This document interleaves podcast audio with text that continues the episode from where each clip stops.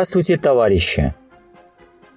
Вы слушаете новости на Красном радио Фонда Рабочей Академии. Сегодня в программе. Кризис так сильно толкает все классы, все группы внутри классов к осознанию своих собственных интересов и их защите, что эти до поры скрытые явления начали вылезать наружу.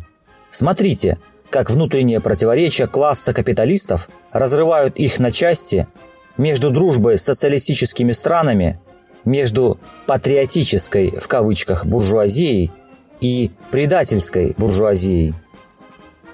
Глава Подмосковья Андрей Воробьев в интервью РБК рассказал, что не видит предпосылок для национализации активов иностранных компаний, уходящих из России, и считает, что до этого дело не дойдет. К внешнему управлению на предприятиях губернатор относится плохо и не верит в его эффективность. Россия и Китай наложили вето в Совбезе Организации Объединенных Наций на проект резолюции США об усилении санкций против КНДР, передает корреспондент РИА Новости. За принятие документа проголосовали 13 членов. То, что Китай прекрасно понимает значение КНДР для всего движения к коммунизму, не вызывает удивления. А вот то, что эту позицию защищает и буржуазная Россия, удивительно. Но удивление проходит, когда вспоминаешь, что борьба против империи США ведется БРИКС, союзом стран, куда входит и буржуазная Россия, и Индия, и Бразилия, и социалистический Китай. Президент Владимир Путин объявил создание транспортной и логистической инфраструктуры приоритетом для российских чиновников. Им нужно наращивать пропускную способность и скорость доставки товаров на автомобильных и железных дорогах, объясняют эксперты ура.ру слова главы государства на совещании по развитию транспортного комплекса 24 мая. Наращивание грузоперевозок и создание новых логистических цепочек сохранит товарооборот вопреки санкциям Запада, поясняют специалисты. На эти цели были увеличены бюджетные расходы, принята программа инфраструктурных бюджетных кредитов. В новых условиях российская экономика обязательно будет открытой. Более того, мы расширим взаимодействие с теми странами, которые заинтересованы во взаимовыгодном сотрудничестве, заверил президент. Президент не объявлял о долгосрочном планировании развития производства, не объявлял о долгосрочных программах по поддержке семей. Президент решил срочно построить новые пути для вывоза из России чего-нибудь куда-нибудь. Никак иначе нельзя понять заявление, в котором без тени смущения говорится об открытости экономики в условиях блокады и о скорости доставки товаров без мысли об их производстве. На чьей стороне президент? на стороне патриотической, как-то развивающей производство в России буржуазии, или на стороне торгашей, предательской, компрадорской буржуазии, действия которой направлены Западом на скорейший вывоз сырья, на удушение российского производства. Текущий высокий курс рубля делает продукцию из России неконкурентной. Нужно возвращаться к равновесному курсу, заявил глава Минэкономразвития Максим Решетников. По его словам, в финансовой сфере Россия поэтапно снимает ограничения. Тот курс, который сейчас есть, он в долгосрочном плане представляет проблему, потому что реальный эффективный курс на 40% крепче, чем за последние 5 лет. Это означает серьезный вызов и внутреннему производителю, который по мере восстановления каналов импорта будет все больше ощущать давление, конкурировать с ними проигрывать эту конкуренцию, сказал Решетников, выразив мнение, что необходимо возвращаться к прежнему равновесному курсу рубля. Не по мере развития экономики России, не по мере роста внутреннего потребления сырья растущими заводами, а по мере возврата в исходное. Правительство, равняясь на президента, искренне желает провернуть фарш обратно. Ну поругались, ну повоевали. Сейчас помиримся, и все станет как при матушке Екатерине. И снова потечет газ на запад, а денежки наличные счета в офшоры. Но как бы ни готовились власти продать Россию подешевле, назад ничего не вернется.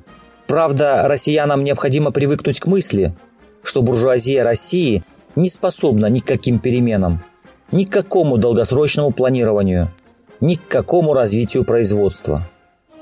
Наиболее прогрессивная часть российской буржуазии не способна выразить и защитить свои интересы, не способна сформировать партию, осознать необходимость опоры на широкие слои трудящихся, способна только, по примеру Хазина или Баглаева, плакаться, как все плохо, и надеяться, что в верхах что-то осознают и как-то поправят. Ну а вся борьба за страну, за ее производство, за ее существование легла на плечи рабочего класса России. Рабочий класс России еще во многом поддается пропаганде буржуазии, во многом входит в ее положение, во многом ведется на обман. Но дело уже не так безнадежно. Работники Медногорского медно-серного комбината рассказали журналистам Оренgrad.ru об увольнениях и отстранении от работы – Поводы, по словам рабочих, формальные. Кого-то уволили по состоянию здоровья, некоторых не допускают к работе, так как не прошли некий обучающий курс. Как говорят металлурги, это касается только тех работников, которые в прошлом году после гибели в одном из цехов Дениса Отвалова организовались в инициативную группу. Они неоднократно высказывали претензии в адрес руководства комбината. В основном они касаются безопасности на производстве. Очень хорошо, что вы пишете письма, но нужно брать пример с передовых рабочих. Нужно вести коллективные действия. Ваше возмущение – только начало. Оно должно перерасти в создание профсоюза, в отказ от работы в угрожающих условиях. Причем все по закону. Надо перестать стонать, а начинать делать, не оглядываясь на буржуазию. Как товарищи в Казахстане. В Мангистауской области 24 мая забастовали рабочие завода стеклопластиковых труб, сообщает социализм.кз. Как и их коллеги на других предприятиях, они требуют увеличения зарплаты, начисления положенных выплат за переработку, заключения колл-договора. В конце января и в феврале рабочие этого завода уже выходили на забастовку, требуя, кстати, также освобождения всех арестованных во время январских событий и прекращения репрессий. Тогда работодатели пообещали удовлетворить их требования, но, как видим, обманули. С самого начала акции рабочие поставили юрты и палатки на территории предприятия, и фактически это захватная забастовка с целью недопущения наема и прохода штрейк-брехеров, а также препятствия для возможного вывоза оборудования и продукции. Этим еще и подчеркивается, что коллектив намерен стоять до конца, проводить длительную забастовку. Товарищи казахские рабочие, но теперь-то уже не ведитесь на обещания. Выходите на работу только после фактического исполнения. Вы – маяк рабочего движения.